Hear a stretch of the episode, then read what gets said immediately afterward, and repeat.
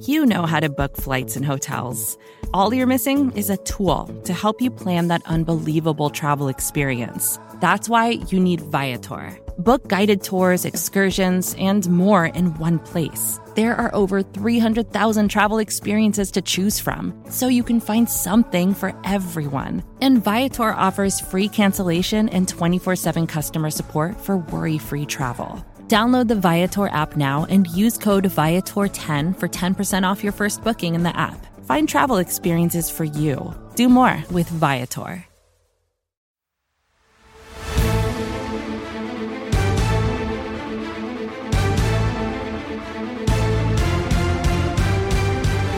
Very pleased now to be joined here on the NFC East mixtape by the one and only, the legendary, the internationally famous, the latest person to put up with my voice that has been battling a sickness for about a week at this point in time. You know him. I actually don't even know where you know him because you can know him from a lot of places at this point in time. Uh, we love Survivor. He loves Survivor. He is a survivor from Survivor Ghost Island, from I guess formerly the defunct, the lived, the properly realized Surviving Snyder podcast. It is Brendan Shapiro. Brendan, thank you so much for taking the time to join the mixtape. It is is a pleasure to be here. I normally don't uh, go out of my way to talk to Cowboys fans or or affiliates, but I'm happy to be talking to you today.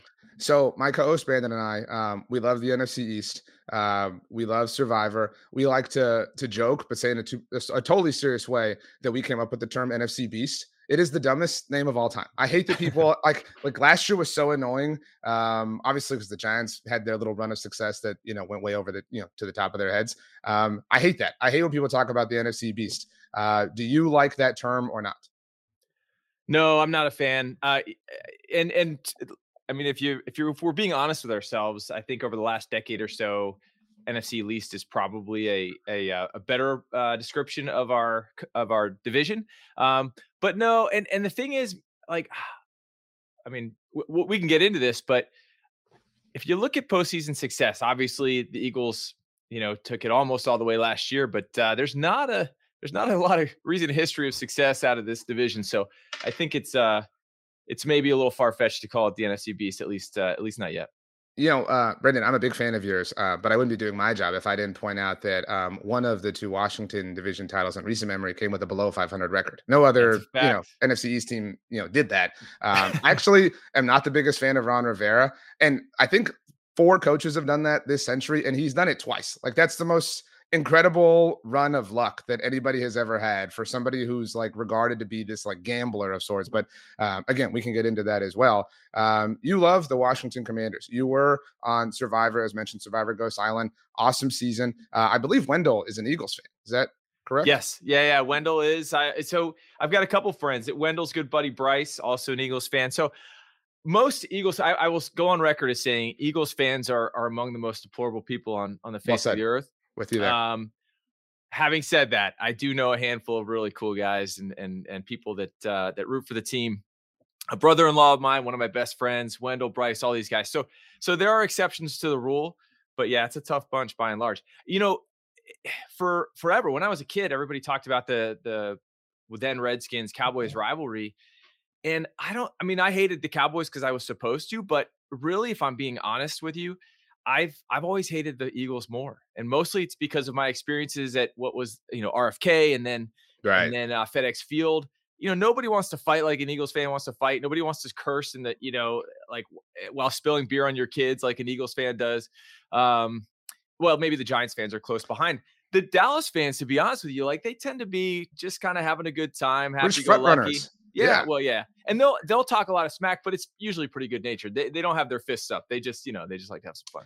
Yeah, you know, I uh, recently for SB Nation, I interviewed Victor Cruz, and I asked him, you know, when he was playing, um, obviously he won the Super Bowl as well. We don't have to talk about that, um, but I said, like, where, where did you hate going the most? Like, what was the, the most like unpleasant experience for you? And he said Philly, um, and I thought it was going to be kind of what you were saying. And he talked about the old prison under the stadium at the vet, yeah. like whatever. But his reasoning was was logical, but really weird. He was like, you know, we had to take a train there, and I was just like, okay, that's it's kind of a strange reason to to hate this. He was like, I like uh, these are my words. He's like, I like a more posh lifestyle. So I can sure. imagine, uh, you know, visiting AT and T Stadium uh, was a little bit more fun of an experience in that sense. Um, and to your point, I don't like. I can't name a loss the Cowboys have had to Washington that I've been like morose about. You know what I mean? Like there have been some that have bothered me, um, and I can't even think of a win where I've I've just like been soaking it all in. I, I suppose maybe um, the penultimate week of uh 2013 uh yeah. when when Tony Romo hit DeMarco Murray but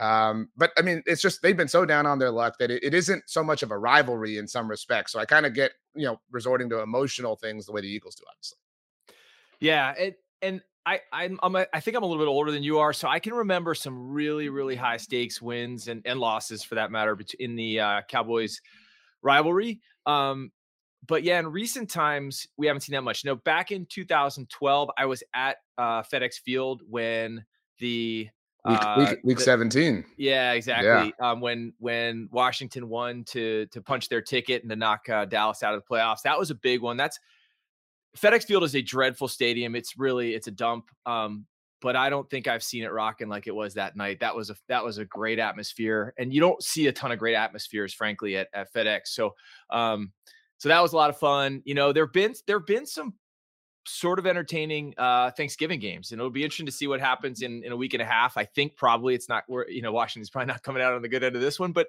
but you never know when these two teams get together.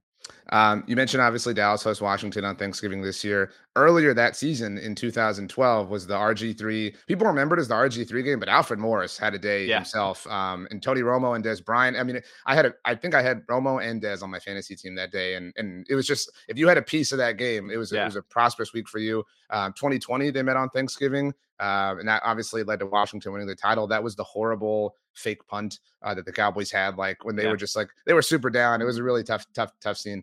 Um, that was, you know, I don't know if you know this. Uh, I know the Commanders just traded away Chase Young. The Cowboys never beat Chase Young on the Commanders. That never happened. He was two and zero oh against them. yeah, I'm not sure if that's that's a causation or, or uh, correlation, but um, but yeah, we'll we'll we'll give Chase Young credit for that.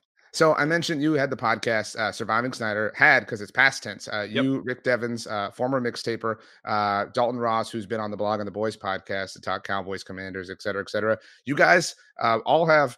I don't know that we can say Dalton is a survivor. All due respect, but you know what I mean. Like all have this connection to Survivor, um, and all liked Washington. Like what you just were like, hey, let's let's just turn the microphones on and, and talk about this team. And, and the name was so perfect because if there was one thing that the entire NFC East could unite under, it was Dan Snyder being awful. We actually were really bummed uh, when he sold the team. Obviously, he's a horrible human being, and, and nobody wants to advocate for that. But but selling the team improves the team, and we don't want to see that happen around here. We wanted them to be terrible forever.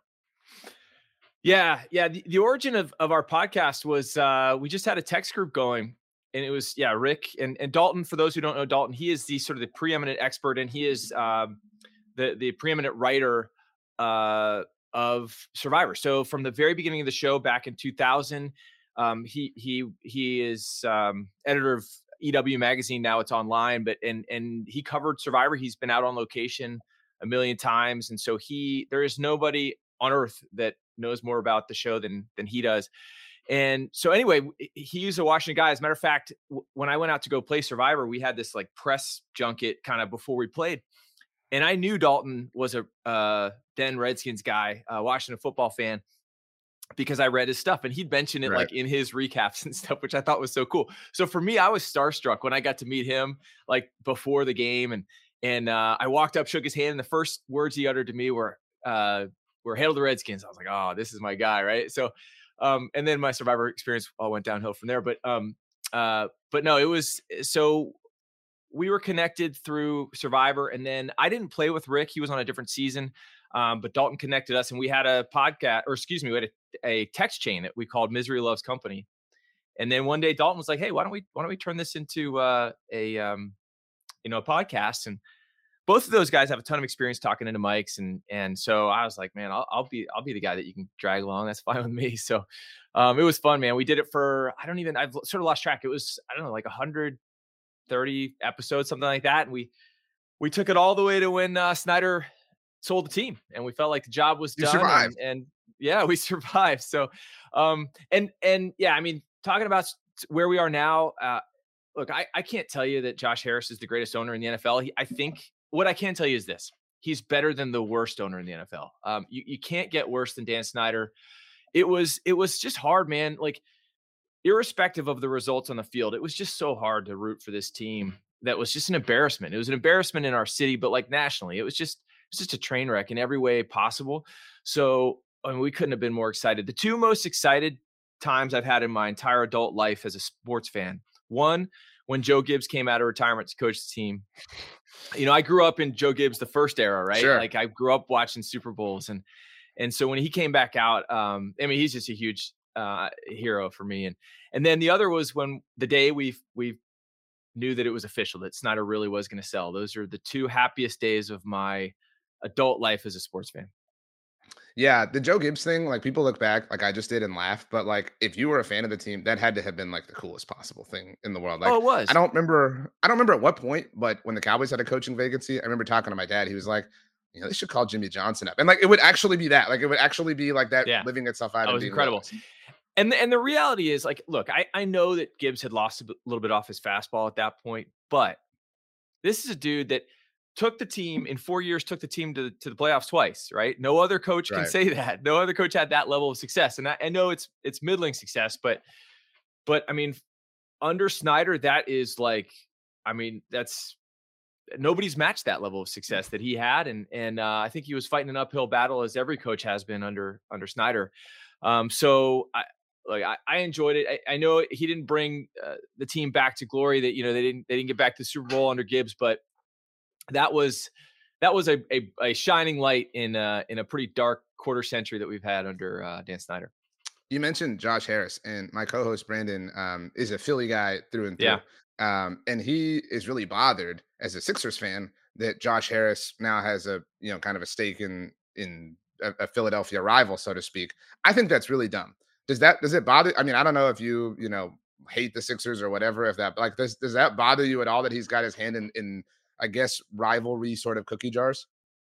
No, not really. I mean, yeah, the cross sport thing doesn't really doesn't really get to me. Um, I don't know. Maybe I'm not too consistent with that. Like, um, I like Washington guys to stay. So I think it would bother me more maybe if it had gone the other way, right? Like if he had if he had been a Washington owner, sports owner, and then went and, and bought a Philly team, I maybe I could I guess I could kind of imagine how that might bother me a little bit. But no, as a Washington fan, it doesn't bother me even a little bit. And I think in part because again, it's like he's our he's our savior, right? Like anybody, right. anybody but the guy we had is an improvement. So um, so I'm not about to you know sit back and be critical of Josh Harris. And I, look, I from you know you hear you'll you can hear Philly people talk about fact that they have a lot of confidence in Harris, and some people think he hasn't done the greatest job, um, either as a hockey owner or, or a basketball owner. Um, I think probably when it all shakes out, he's going to be kind of a, an average owner. You know, if they did wins above replacement, maybe he's like a, a zero war guy, yeah. right? He's not a negative war guy. He's just kind of run of the mill. But again, we'll take it. Anything's better than what we had. But if you're a zero war guy at that point, like in a league that rewards parity, like eventually fate yeah. smiles upon you. Like to the point right. that you're a playoff team, and like if you get in, like you just literally never know what can possibly happen. And so that's why, again, like um, this season hasn't gone incredibly well. I'm certainly interested to get your thoughts on on you know the current Commanders. Um, but there's just there's so many moving parts. There's the like the, the pending potential rebrand and and the Ron Rivera situation and the quarterback situation. Like it's yeah. just impossible to like accelerate everything and have everything. You, you're not going to feel the way you felt when Joe Gibbs came out of retirement in the next five years. Like it's it's a process, and everyone has to understand that. Yeah, yeah, no doubt about it. And and I think you're speaking about Rivera. Um, I when when they hired him, I thought, okay, this, he's probably a zero war guy, right? And I and I've become convinced over the years that he's something less than that. Uh, unfortunately, I, look, I, you got to give him credit. He came in under very difficult uh, totally. circumstances, and he's a professional. You know, and and great human being. Like no, yeah, nobody denies that. Totally with he, you. He's just not a very good professional, right? So like he's a below average professional. I mean, he's a guy that's had what two or three winning seasons out of you know after this year when they when they failed to have a winning season this year. I think it's like two or three out of thirteen seasons he's had a winning season, and that's you know I mean that's what it looks like on the field. He farms out the defense to Del Rio. He farms out the offense to Bieniemy. So I mean, for all intents and purposes, his job is to manage the show, and and on game day, he's the one making decisions. He's the one you know making that fourth and and two decision. He's the one deciding whether to go for two at the end of the game. He's the one who is calling timeouts or not calling timeouts or challenging or not challenging. And he's terrible at all those things. I mean, really, really bad. Um, and so again, yeah, great guy, good human being. I think probably, I think the players like playing for him and there's something to be said for that. But, uh, but he's not good at, at coaching football. And so um, I'm I'm really excited to see what comes next. And and I'm never like I feel bad. Like I, I don't root for people to get fired. Um, and I'm definitely, generally speaking, not a midseason uh, replacement proponent. Right? Like there's usually very little that can be gained from that. This might be the exception, though. This year and this team might be the exception because I was listening to you last week and, and you guys were talking about Howell and, and it sounds like you don't have a ton of confidence. And, and I'll say this, like, I know that six or eight games or 10 games don't make a career. Um, and there's been some bad this season, but this is a guy who's started now, I think 11 games in his career. And I think there's been more good than bad. And you see the upside, uh, the upside's there. Now, I know, I mean, look, I'm in Washington. I know that you can have a fool's gold season, right? Like you can have a one hit wonder. Robert Griffin played right here in, in Washington. And so, um, and, and obviously he wasn't, um, he wasn't what we all hoped he would be after his first season. And so I don't think we've seen enough to say that Sam Howell's the guy for sure. But I also think that we've seen enough to say he might be the guy, right? And uh, and and that's the first time I've said that about anybody since Kirk Cousins. I know Kirk Cousins is a lightning rod. I think he's a lot better than a lot of people other people do, but but um but he's, in my opinion, he's got the potential to be the best quarterback since Kirk Cousins, uh, beyond a shadow of a doubt. And so that's a big deal. And and if he's that guy, what concerns me, and I was talking with Dalton about this the other day, like what concerns me is I don't really want this guy who's learning to play the position and, and seeming to sort of gain steam as he goes. I mean, his last three games have been really good. He just seems like he's on a good trajectory. I'd hate to see him have to start over with a new OC, right? And and and um, so what I'd like to see, and, and you have to think that if if Josh Harris decides to replace Ron Rivera, whoever comes in is going to want to blow the whole staff out and bring in their right. own people. So I think you've got, I think the responsible play here, if you're Josh Harris, is to let Rivera go immediately, install Bieniemy as the head, and just see what that looks like. And maybe it's a disaster, but they're not going anywhere anyway, right? So like we might as well figure it out and see what you've got in in Bieniemy because I think probably the only way that the Howell Bieniemy experience or experiment continues is if those if Bieniemy is the head coach because I just don't see a scenario where they're going to bring in a new head coach and keep the OC.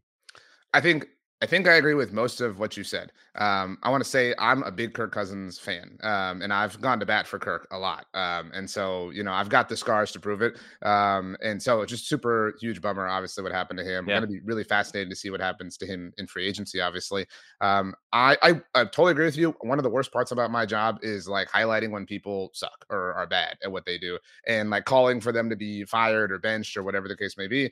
And I'm kind of with you in that, like, the Commanders aren't making the playoffs, right? Like, I know that they could, you know, sneak in as the seventh. Or if seed. they do, who cares? Yeah. Right. Exactly. Um, you know, if you're the seventh seed at this point, you're going to Detroit. Like, you know, is that like a fun, you know, right. weekend? Is, is that totally worth it? And so I agree with you that you have like the Eric Bieniemy thing is really unique, obviously, and there's certainly a large amount of data to suggest that he should have had a head coaching job by this point. You have to find out. Like, you didn't bring him in here just to to not figure that answer out. So you've got you know, approximately half a season at this point in time to figure it out. And yeah, like if if you're gonna ever give Sam Howell a chance with him, this is it. Like treat it like your focus group. I'm totally with you because I mean, like whether you believe that Josh Harris wants to get his own like you know figurehead in or whatever the case may be, beyond all that, it's just kind of time to move on from Ron Rivera. Like it's been four years. There's been there's no like quantifiable difference that he really makes for the team. So like you've got that that box checked off, so to speak. Bieniemy makes sense to give an opportunity to. That makes sense. He's obviously improved, or, or we've seen improvement from Sam Howell. I'm a little bit, you know, I'm not quite ready to make a decision, but I guess if I'm a juror, I'm out right now.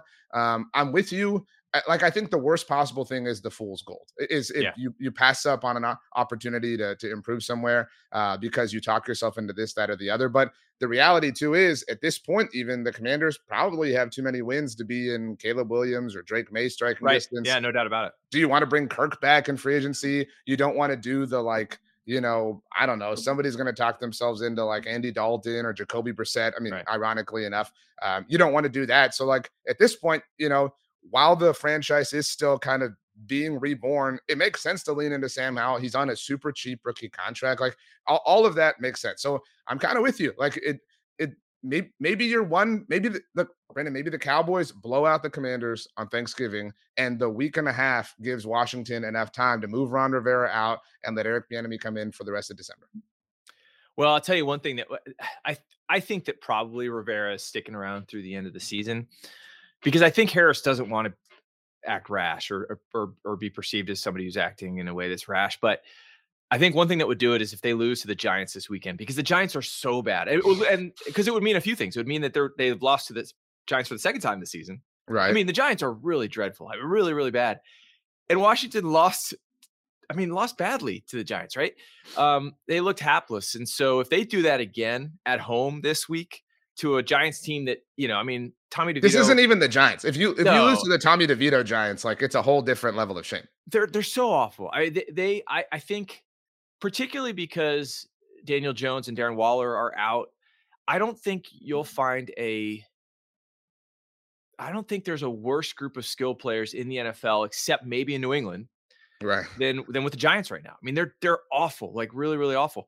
So if Washington goes or loses to the Giants at home this week, maybe that would do it. But I think short of that, Rivera's with us for the end of the season. I I think I, if I had to guess. Um, and and that's too bad. And eh, you you talked about it last week on your show. I mean, it, they're stuck in purgatory, and and this right. is what happens, right? Every year, it's like, okay, cool, we won seven games, we got the 15th pick in the draft. Like, yeah. what are you going to do with that? And so, uh, um, I find myself in this weird, like, okay, intellectually, I look at it and say, all right, here's what I want to happen. The best case scenario is that Washington loses narrowly and Sam Howell balls out, right? Every week. Every week. Like, so, so last week was great for you. yeah, yeah. So so that at the end of the season, Washington has four wins and they're picking third and they are convinced that Sam Howell is the guy, right? That would be probably the best case scenario. Having said that, I, I, go into each game thinking that, and then I'm watching the game and I can't help but root yeah, for a win. Just, you know, yeah. you just can't, you can't, I, I just can't root for a loss. So, so I don't. Um, but then I guess that's like the consolation or the silver lining when I, you know, when I'm like drowning myself in in uh in my tears and beer at the end of the end of the night is like well at least you know at, at least they're not gonna have the 20th pick in the draft but yeah i don't know what the fix is and so i think this really the stakes are so high with howell because you said it you know they're they're they're not going to be in a position even with and they've got a handful more of draft picks than they had but it's going to take so much to go up and get caleb williams or drake maye one of these guys that i just don't think they'll have it in them to do it. So so yeah i'm just praying that howell is the guy. I mean, Sam Howell, Terry McLaurin, Jahan Dotson. Terry McLaurin's always been the like underrated guy, like the, the poster for that. Jahan Dotson's now kind of in that category himself. Brian Robinson isn't bad. Um, and the the fact that you know the organization traded away both Chase Young and Montez Sweat really smart. Like not a lot of teams would be that bold, but again, like when you when you're at the bottom, like you kind of you have nowhere else to go. Like you you know what I mean? Like that was yeah. really wise to to move on from two dudes who you probably weren't going to bring back, and you got something out of Chase Young when I would imagine in July that seemed impossible. Like yeah. going into the contract year. Yeah, I think you're right. And you know, they didn't I mean the reporting is they didn't want to get rid of Sweat, but the offer was too good. And I, and when you right. look at it, Sweat just got 25 million dollars, right? So that was going to be the asking price. And I think the team really valued Sweat, but having already paid Daron Payne and John Allen 20 million plus per year, I, I just think they looked at it and they said, we can't pay this. This guy's worth a lot to us, but he's not worth 25 million a year, right? That's that's like Myles Garrett money, right? So he's and he's not Myles Garrett. He's he's a good player, like a really solid player. He's not a game wrecker. And and so um, I think they just felt like they had to, it was the right thing for them to do. And the reality is, I, I think of it this way if you could have Montez Sweat for $25 million, or you could have somebody who's maybe half the player Sweat is for a tenth the money, you know, for two and a half million dollars. I think you got to go that way, right? I mean, I, I, just think you do. So, um, so yeah, they were looking at the future, and it's something that the team really hasn't done in in the past decade or so. You know, they they didn't, they weren't um, they were short sighted and vindictive, and so they let Kirk Cousins go for nothing. Right. You know, they let Trent Williams go for you know essentially nothing. Um, and so it's about time that they start being forward looking, and and so I, yeah, I applaud the moves. I think that's like every fan, like whenever a team cuts a player, they're like, you couldn't even get like a seventh round draft pick for him. We're actually talking on the day that the Dolphins um, got rid of Kelvin Joseph, who the Cowboys traded for Noah Igbinoghene. It's like, well, you got Noah Igbinoghene for a dude that the Dolphins cut before Thanksgiving. You know what I mean? Like it worked out. Yeah. And to your point about Jonathan Allen and Daron Payne, I have never entered a Cowboys Commanders game and I say this contextually, like been worried about Chase Young, despite the fact that Cowboys never beat um, a Commanders team with him, but never been like, oh man, this is going to be like a Chase yeah. Young, Montez Sweat game. but Jonathan Allen, Daron Payne, those are constantly problems for Dak Prescott and for the Cowboys. So I mean, and and something that Brandon says a lot around here the Montez Sweat contract you talked about doesn't fit the timeline that the organization is on. You know what I mean? Right. Like he, it doesn't yep. fit the the pace that this organization is moving with because of the potential new head coach, whether it's Eric Bieniemy or somebody else. Yeah, yeah, I, I think that's right. And so, you know, they picked up um, a a second rounder for Sweat. It's and it's the Chicago second rounder, so it should be right. the top of the draft, top of the second round. Um, you know, they picked up an extra third rounder. It's going to be the end of the third round for all intents and purposes, an extra fourth right. rounder for Chase Young. But my big hope is that they invest heavily, uh, and they have a ton of money to spend in free agency. Um, I think they're they have as much money as, as almost anybody in the league in free agency. It's and not the and a cheap, not the most loaded quarterback contract too, and a cheap to, quarterback to con- contract. Right, exactly. So, so my my big hope is that I mean, as we've talked about the the the most glorious thing would be if Sam Howell really turns out to be a guy. And and I'll say this about Sam Howell. I don't think watching him now, I, I don't think that his upside is he's you know, a top three. Uh, he's not a he's never going to be Mahomes, Rodgers type of you know ceiling player. Sure. Um, what a crime. But I think, but I think he could be a, I think he could be a top ten guy, right? And a totally. top ten guy, you could do a lot worse than that, right? And we've been doing a lot worse than that for a long time here in Washington. So, so I mean, if he if he could be a top, you can win a Super Bowl with a top ten guy, right? You can't win one with a bottom half guy. That not anymore. You know, like Trent Dilfer's never going to happen again. I don't think. But, but um, but you can win one with a top 10 guy and so that's my that's my big hope and if that's what he is you got two more years after this one with him on a rookie deal you bring in some free agents you front load those contracts while you're not paying anything for your quarterback and and then they've got some draft stock so my hope is i mean they've got to revamp the offensive line i think they can do some things um, to to improve their team and and hopefully the fact that they've got this this uh this cash and uh, the draft stock means that they can attract a, a bona fide GM and a bona fide coach in the offseason? Well, they're, uh, I mean, I know we have a lot of younger listeners and, and viewers, but like this this is a Tiffany brand franchise of the NFL. Like I know yeah. it's it's different and the name is different, but like you're talking about a, a massive media market, obviously the nation's capital. Um, like th- this is a these are historic roots. You know, this is like truly um like a whatever your favorite like home garden television show is like the, the bones of this house are pristine it just you know you got to have the like demo day and everything to kind of like give it a facelift um so the, the last thing on the commanders for me um, is you mentioned that we talked about how they're in purgatory wherever they are uh, uh, like along that spectrum they're still better off than the giants because a worse place than purgatory to be is in purgatory while thinking you're past that and that's yeah that, that was the the crime or the the penalty of like over delivering in year one of the rebuild for the giants is they thought that they were way too far along down that road and now we're and plus like the injuries and things like that obviously exacerbate the issue but like that that Tiffany brand franchise is down historically bad right now.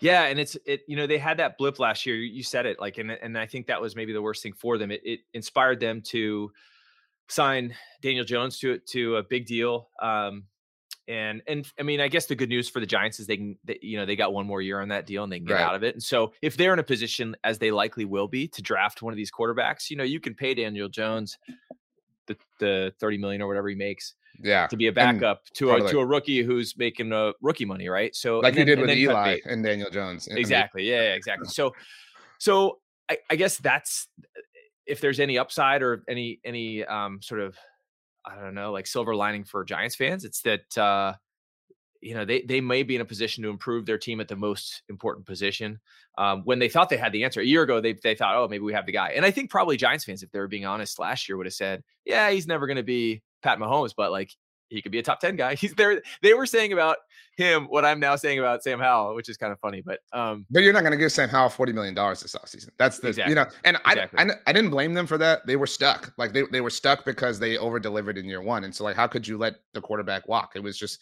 it was a no-win situation. And to be fair though, they did play the Saquon thing right. They never blinked obviously when he wanted big money and they'll be able to walk away from him obviously this offseason and probably still get a comp pick as a result of it. Yeah. Yeah. Yes. But they're no, they're in a bad way. And um, so I'm really interested though to see how things pan out for for the Eagles and the and the uh, Cowboys because you know the Cowboys.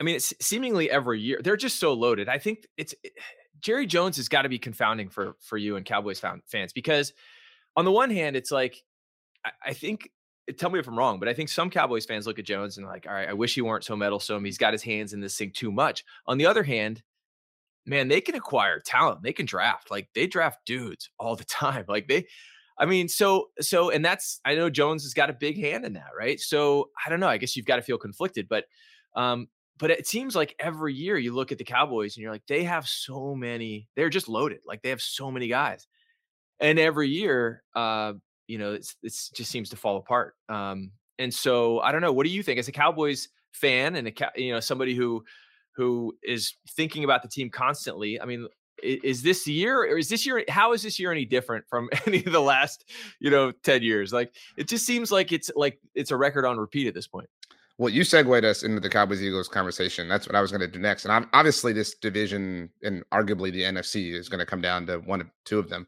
Um, you know, it, will be interesting. The Cowboys play the Lions in Week 17, so that'll kind of add to the mix of it all.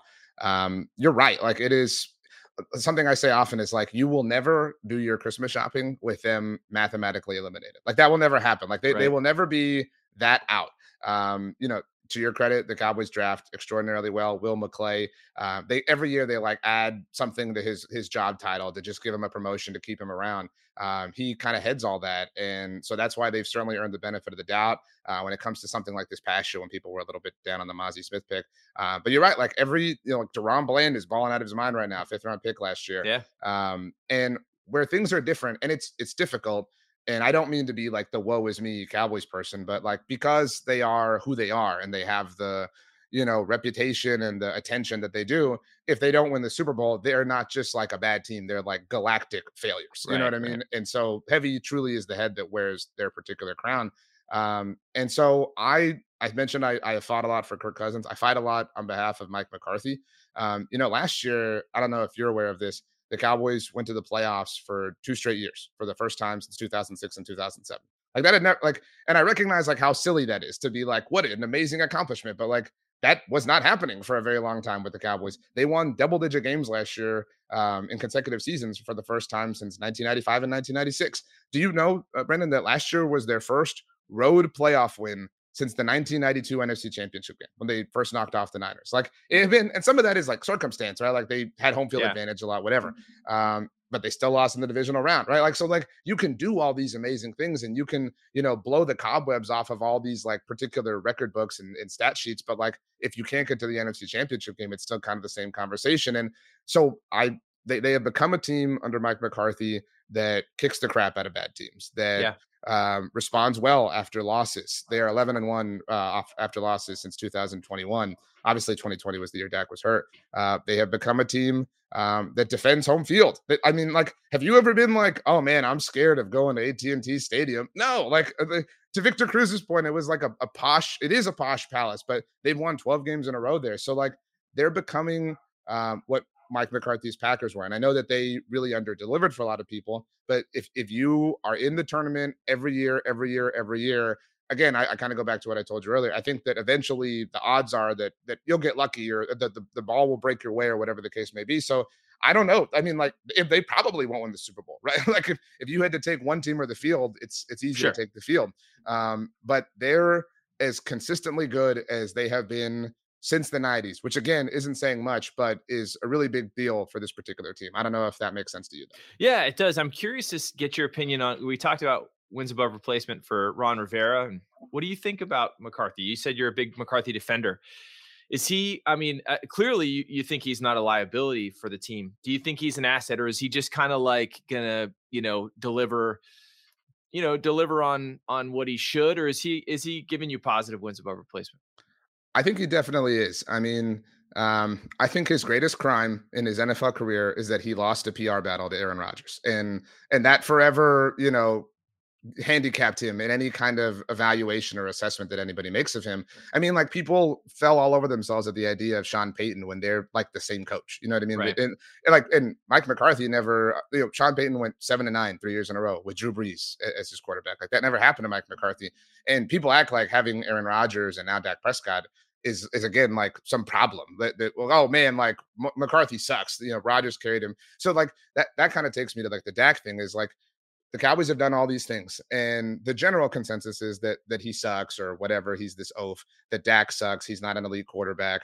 Um, so like both of those things can't be true. You know, you know what I mean? Like, like yeah. for, for them to be this consistently good, like somebody has to be amazing at what they're doing. Well, and add to the mix, the add to the mix the fact that uh, Dan Quinn has had such a profound effect on that defense, right? So, I mean, the Dallas defense is scary, and I know they've had a few hiccups. Like they've had a few when they when they have an when they're off, they're off, right? But right. um, but by and large, that's like that's one of the defenses that really causes problems. You know, like you know, you talk we talked about the fact that like uh, you know, you never thought of Chase Young as like a game wrecker. Montez Sweat isn't really that guy.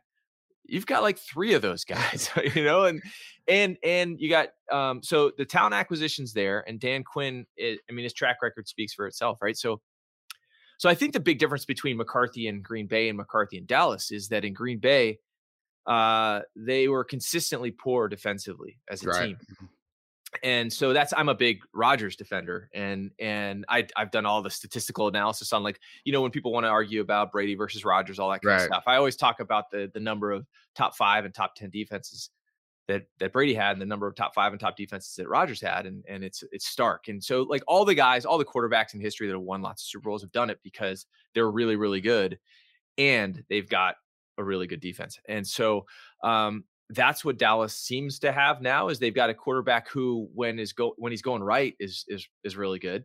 Um, they've got a ton of offensive weapons and they've got a really dangerous defense. And so um, I, I guess if I I think that the bar for McCarthy should be high because I just look at it as an outsider looking in. I'm like, okay, they they are so loaded from a like a player standpoint They've got, I, th- I think, arguably one of the top two or three defensive coordinators in the league managing that side of the ball.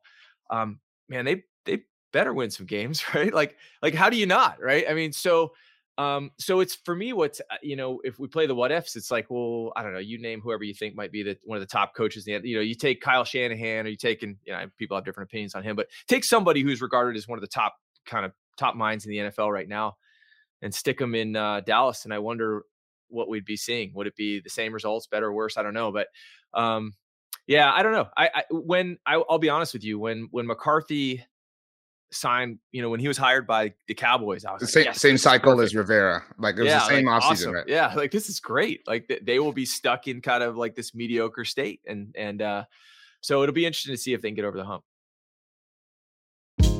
Hey, this is Scott Galloway, author, professor, entrepreneur, and most importantly, host of the Prop G podcast. We got a special series running on right now called The Future of Work, where I answer all your questions on surprise, the future of work.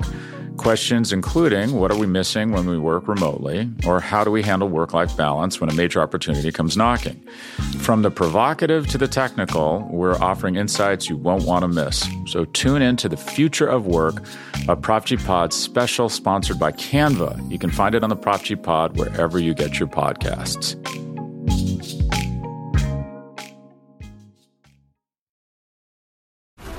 This episode is brought to you by FX's The Veil, starring Elisabeth Moss. FX's The Veil is an international spy thriller that follows two women as they play a deadly game of truth and lies on the road from Istanbul to Paris and London. One woman has a secret, and the other has a mission to reveal it before thousands of lives are lost. FX's The Veil, now streaming, only on Hulu. We obviously have a lot of Eagles fans who listen to the show. Yeah. Um, so as much as it hurts us both, we have to talk about their team. I guess this is a, a natural segue. Mike McCarthy or Nick Sirianni, Dak Prescott or Jalen Hurts. Where is Brendan side on each of these two arguments? Okay, so so uh, first of all, Nick Sirianni, there's something about this guy. He has like the most punchable face in the NFL.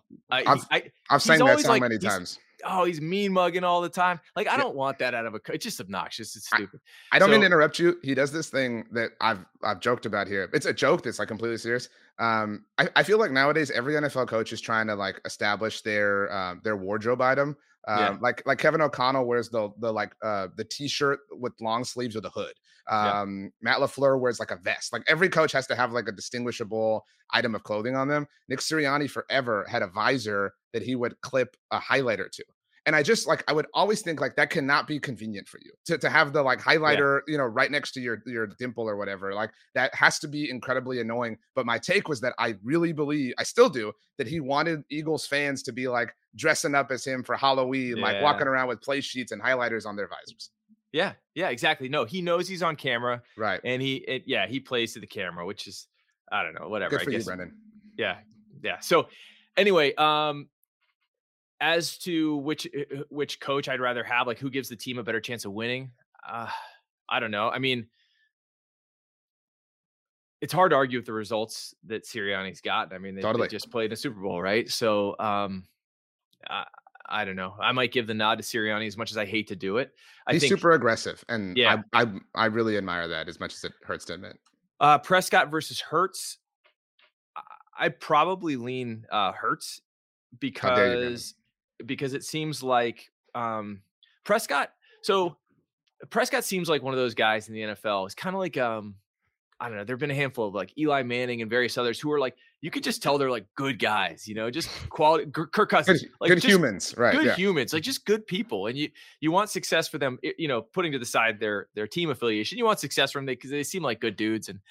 Um, and Pre- Prescott seems to be that guy, right? So it's hard hurts to root, too for what it's yeah, worth. yeah, like, it hurts likewise, hurts likewise. Mm-hmm. So, so, um, so it's hard to root against Prescott, but it does seem like, and and I'm sure you could give me some statistics that would argue the contrary, but it seems like, um, he is kind of your front running quarterback. When things are going well, he's going well, and then when the lights get brighter, sometimes, uh, you know, he poops a bed. So, um, so it'll be interesting to see again as this season rolls on, like you know, I think this is going to be the referendum on on Dak Prescott because you know everybody expects the Cowboys to to make a deep run and everybody expects it to be you know essentially I mean it's a four team race right it's Cowboys right. Eagles uh, Lions and and the Niners and um, so when they all start butting heads you know in the at the end of the season the playoffs be really interesting to see who you know which of the quarterbacks sort of ascends and and um, you know to date in the postseason and in games that really, really matter. Uh, you know, Prescott hasn't done that. Um, but tell me I'm wrong. Am I am I am I am I misremembering or is that is that a fair assessment? No, but I mean, and I don't mean to like explain, you know, or explain everything away or whatever. But you, the four teams you mentioned, um, Dak's two most recent playoff losses have come against one of them. You know what I mean? Yeah. Against the Niners at like the peak of their powers. And um, I I know our Eagles listeners get upset when I do this, but like the Eagles two, they're they're an amazing team. Like I don't mean to take anything away, but they beat the Daniel Jones, Brian Daboll led Giants, yeah, who yeah. we just bagged on, and then they beat the the Christian McCaffrey quarterback Niners. Oh yeah, I mean, no, like, the Eagles. I, the Eagles had maybe the easiest path to the Super Bowl of any team in the history of the world. I mean, I mean, tell that's me I'm the way wrong. to earn fans around here, Brendan. Respect. Yeah. Well, I mean, tell me I'm wrong. Like somebody, please tell me a, a, a, team that had an easier path to Super Bowl than than right. the Eagles and, did last year. And that's where, like, again, I don't mean to be like Dak is this victim, whatever, but like he he had to go through a bit of a different path, you know, so to speak, than Jalen Hurts did last year. And to Hurts' credit, was magnificent in the Super Bowl. The fumble aside, uh, Brock Purdy was magnificent. The Lions obviously weren't in the playoffs, but like you're right. That's you know we're at the point where like the rubber's about to meet the road on some of these teams, and it's going to be fascinating. And a lot of these teams are going to play each other. The Eagles still have to play the Niners this season, obviously. Yeah. Um, the Cowboys have to play the Lions. Cowboys have to play the Eagles again. Um, and that I, I've been saying it. I said it last week. That Cowboys Lions game. I mean, Dallas could win that game and clinch Philly home field advantage. I mean, you know that that could you know, depending on what happens between now and week 17, obviously that could be a real butterfly effect sort of thing. Um, if we I've, we've gone extraordinarily long, Brendan, so I have just a few blitz questions for you. But if you had to pick a winner of the NFC East right now on uh third, on Tuesday, November 14th, who would you pick? Eagles. How dare you? Seriously. Sorry. Um, and and by the way, Hurts, I you know just real quick on Hurts, I I I was not a Hurts believer right out of the gate, and I was totally wrong. Like he's yeah he's he's great. Like I mean I think he's he's he's a top five guy um, without going down the list, and and yeah, I mean he can hurt you so many ways. He's just he's excellent. So yeah, the Eagles are in a good spot. I didn't think I thought that it was fool's gold at first. I thought that they believed in him more than they should, and I was totally wrong. He's he's uh, he's he's one of the top guys. And even if he hadn't been, the fact that they got out ahead on the contract, we talked about this in the offseason. It's like yeah. the sooner you get that done, the sooner you can get out of it if if it's terrible, if it blows up in your face, whatever. I mean, like they just make sound decisions as a front office, which is yep. super annoying. Um, so you were on Survivor Ghost Island. Um, and I tried to verify this, but I believe that that was filmed in the summer of 2017. Is that correct? Yeah, that's right. Okay, so I would never be. No, no, no sorry. So it was filmed in the summer of let me. Yeah, no, you're right. 17. Yep. Okay, right. so I would never be able to play Survivor because I would fold. Like in, I, everyone, I'm sure you've met like a million people that are like, "Oh, I could totally win Survivor," but like they all couldn't. Um, it's a very difficult thing to do. But like you know, when you think in your mind, like, what would it be like to play? Obviously, you did that, and then you went and did it. One of the yeah. things that gives me great anxiety is like well, how would I like disconnect myself from like NFL news? You know what I mean? right. For like for however long it is. So like yeah. And and you, you know, I as I understand, Survivor films like, you know, year round. So it's not like you had to miss like, you know, two months of the season or something like that. But what was the biggest piece of Washington news you missed? That's what I'm curious about while you were filming Survivor. Yeah. So um at that time, you know, it's okay. Funny thing about Survivor is I you have to make up a story when you go on Survivor. Like you can't just tell people I'm going to play uh, Survivor, right? so um, cool. That jeopardizes your spot in the game. So you have to make up a story. And so I had uh, for a long time. Well, I had just switched careers and become a teacher, and so I had to explain to a lot of people, like students and other people, like why I was leaving at the very end of the school year. So I told this really boring and convoluted story about how I had earned this fellowship I used to be in business and that it combined like business practices and education. Like I made it so boring and terrible that like nobody would ask follow up questions. this is awesome. But but the thing is that I said to people that, that there was this fellowship and it was in London, right? Like I was going to go study in London for seven weeks, uh, which happens to be how long you're away. Well, it used to be how long you're away when when you left for Survivor and during that time there were terrorist attacks in london and so people like like bombs going off in london That's and so obviously people not were, funny but like i mean no wow. no so people were calling my wife and be like hey is brendan okay have you heard from him is there you know and of course she knew where i was but um so uh so yeah um so in terms of news like the news cycle when i was gone that was a big one um and then no it was i think the nationals so the the caps so the Nationals were going well, um, the home teams, um, and, then, and right. then the Capitals. I think that year, I can't remember now if they were in the playoffs. I do remember that. So right after I played on on Rick Devens' season, Reem Daly, who was the first one out, and then was on this island where she had to like sit and stew forever. Um, you know, she kept asking because that was when the the uh, the Caps won the Stanley Cup. And so she kept asking, right. like, what's happening? What's happening? And you get no news, like you get nothing. So even when you get voted out, like you, they just you're just disconnected from the world. Like you don't have your phone you don't have access to the internet or anything so yeah you miss out. But thank god yeah, yeah that would have been tough to be gone during the football season because like i'm a washington sports fan but above all things like and it's by a country mile i'm a i'm a football fan. Yeah so i was kind of like putting myself in your shoes and, and thinking the same thing where like that would be the ideal time to like go do this because yeah. you're like all sports matter but like oh i missed the ESPYs oh no like how will i ever survive type of thing. Um but if it had been a year later you would have missed the Kirk Cousins like first season, and, and I'm, I'm not certain how much you cared yeah. about that, but like that, I imagine was of some level of interest to you. I mean, like that could have been a lot worse, is what I'm saying. Like it was a good yeah. year to go play Survivor.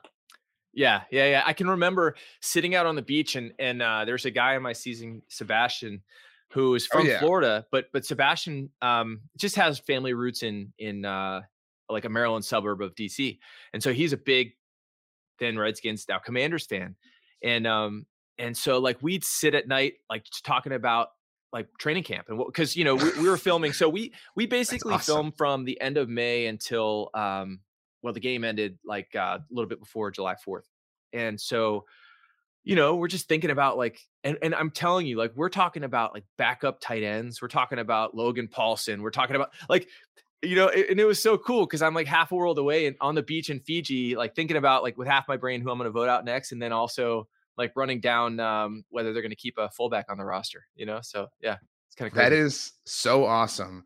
Um, so that was. Um, do you remember Washington's first round draft pick that year? Oh no, who was it? That was Jonathan Allen. Oh, so yeah. I mean, like, yeah, end of know, the first round. Yeah, look at what that obviously ultimately kind of yielded. Um, that's so cool. Again, I, I just you know you put your I mean, some people just think about Survivor and they think about like the, you know, kind of superficial things, but when you care a little bit more, that's certainly what you think about. Um, I also like you played, I, I know people hate this, like I'm not in the Survivor community, but I know there's this divide among the new era and the old era and the like shortened time span, whatever. Um, would you rather play the old era completely um, with just Rice, like no reward challenges whatsoever, or go through five more years of Dan Snyder? um, well, I, I under any circumstances I'd take the old era because uh, I think it probably suits me a little better. So if you, eh, so I'd love to go play again, and if I did, I'd actually rather play the old oh, era, the longer game. So the game used to be 39 days, now it's 26. Um, and yeah, they didn't give you much of anything back in the day, and they they give them more now. And I think the more uncomfortable people are, the better for me. So, um, so so yeah, that's an easy one. I'd I'd uh, I'd, I'd play old rules uh, Survivor for sure. Well, this week actually, um, that we're talking, um, Survivor auction, uh, the Survivor Yeah, auction is returning. Um, so your thoughts on the current season of Survivor in general? Um, obviously Kaleb was a super likable dude, too Yeah. likable. It was it was too obvious. It was just Yeah. never going to happen for Kaleb. I mean, you know, kiss of death when you're that likable that early on. Yeah, and and you know, so there's two things, right? Is like how likable is he in real life, and then how much of that are they showing? And Right. and when like there was a time like so the survivor editors have so, like once you played it you kind of like look at it through the lens of like okay what is the edit telling me so you try, like i try to deduce like what's going to happen at the in the end right and there was a time when like if you were going to win the game you'd get this heroes edit the whole Right. way through right but they um i think the editors try to obscure the results more now because people are just too savvy and they figure it out right? Yeah. so like he kaleb was so much the golden boy that like you just knew he it, like the wheels were going to have to come off. Um but yeah he was awesome great character and he was doing a great job out there and um so yeah it's a good season. I, I think they've done a really good job in casting by and large over the last handful of seasons. The only problem like this year as you know if you watch the show two of the first four players voted out well two of the first four people to go quit the game. And so i don't know whether that speaks to a like a, a problem in casting or if it's just just really bad luck right? And it could just be just a spade of bad luck and and um and we won't see another person quit for the next decade right? So uh, hard to say but uh, but that's disappointing because you want to see people out there that that want to be there. Um but it's it's good. I mean i i I prefer the old times where it was a longer season because it, it changes the dynamic and the it just changes the game right um it's it's a different game it, it taxes people differently they're going to play differently uh when it's short and and i think survivor like production they want to play up like oh it's it's fast and furious and it's more dangerous now and i mean that you know whatever I, i'm not sure that that's true um i do like this that one of the best things to come out of this season is because of the the right i think it's because of the writers strike in los angeles Right. in hollywood like they gotta they've got to extend like uh, programming and they've got to put something on tv right? So so a lot of these reality shows are being shown more because they don't have writers to write scripted shows.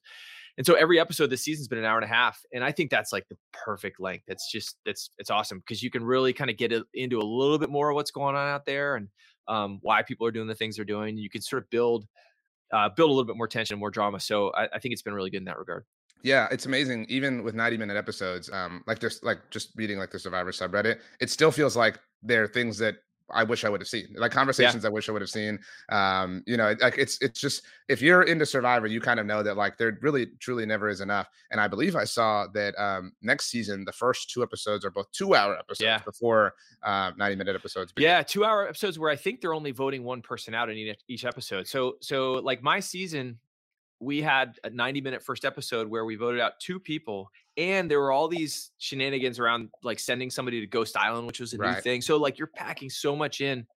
And when that happens, like you just can't like sometimes as a viewer, you're watching Survivor and you're like, why did that person do that? This doesn't make any sense. And sometimes there's like it's because they're not very good at Survivor. But other times it's because like there, there's a good reason why they did the things they did, and there's just stuff has to get left out, right? Because if you think about it, like early on in the game, there are a couple days that happen bet- before anyone gets voted out, and everyone's being filmed 24 hours a day, right? So there's so much footage that they've got to. You're seeing 10% of the action out there, Right. right? And so they've got to simplify plot lines, and it's not because they're trying to like trick the viewer. It's just like you just can't Yeah.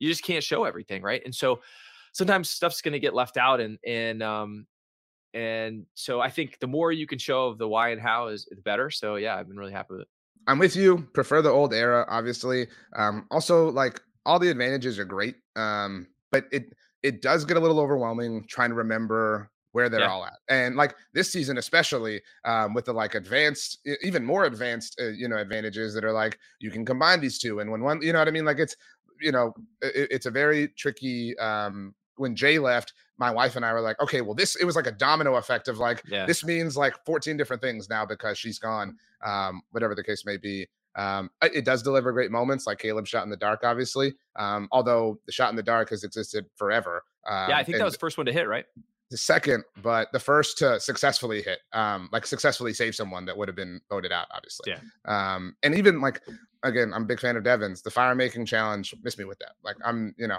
If yeah. if you win immunity at Final Four, like you deserve to be the most powerful person in the game. Like that's the way Survivor was kind of meant to be played in my mind. Yeah, I can't disagree with that. The reason they did it is is um they they they wanted a situation where they wanted to strengthen the final three ultimately, right? Is because what happens otherwise is you know whoever has the power to vote somebody you know to decide who the final three are is going to just pick two duds and they wanted to get right. away from these like you know these these blowouts at, at, final tribal council and so they thought okay like if devens who no doubt would be voted out um if he can earn his way back in and he's a strong player well that's good for the game so i i, I get why they do it um like i understand it but it doesn't always play out i guess the way that they intend yeah, I mean, I was bummed for Devens, obviously, but the first one, um, I believe it was Chrissy, um, who won the Final Four um, yeah. immunity, and then you know, then like if you have the proper like character arc, I hate to call or simplify it that way, but where you are this just like beast at winning things, and then you yeah. come in and like save yourself with this final fire making challenge, like it it it makes it impossible to outdo because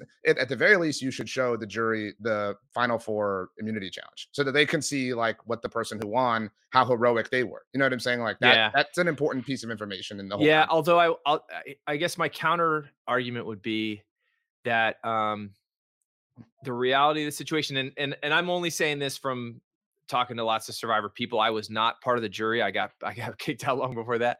Um but i think that winning challenges and you know including the fire making challenge isn't going to win you survivor. Ultimately it's relationships that do it and and um it all gets back to that. So um i think you could yeah you could put on this great show at, at tribal council and and win survivor and you know pull it out of the fire uh so to speak but like if you don't have good relationships if you don't built haven't built that then you're not going to win and ultimately i think it always comes down to that. So like on on Ben's season, yeah, I mean he won. He made a bunch of splashy moves, and sure. and uh, but he also it, it often just gets down to who who the players hit it off with, who they like, you know, and and that's it's a just, social it's a, game. It's a social game. Yeah. Above all things, it's a social game, and you know we could geek out and talk about it for a long time, but there are lots and lots of examples of where the person who won the game was not the the greatest challenges, but instead the, the person that just made the best best relationships, and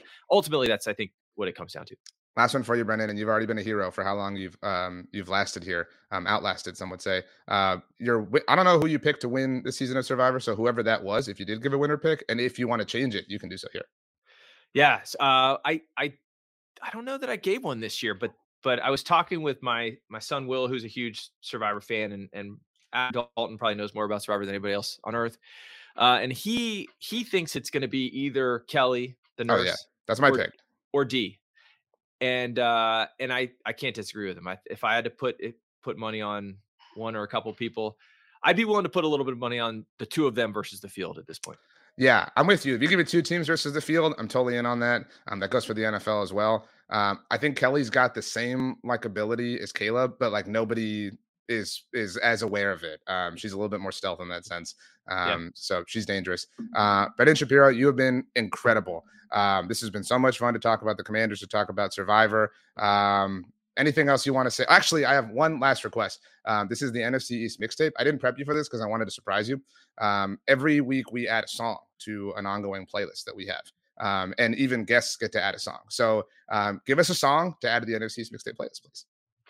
Oh gosh. Um it doesn't have to be a lot of people ask like it doesn't have to be reflective of like where the commanders are at in the season. It doesn't have to like personify your feelings for them. It can just be a song you like. It can be anything you want. Except um, i would prefer if it's a, accessible on apple music so i can add it to the playlist. That's the only uh yeah make sure it's accessible on the most popular music platform in the world please.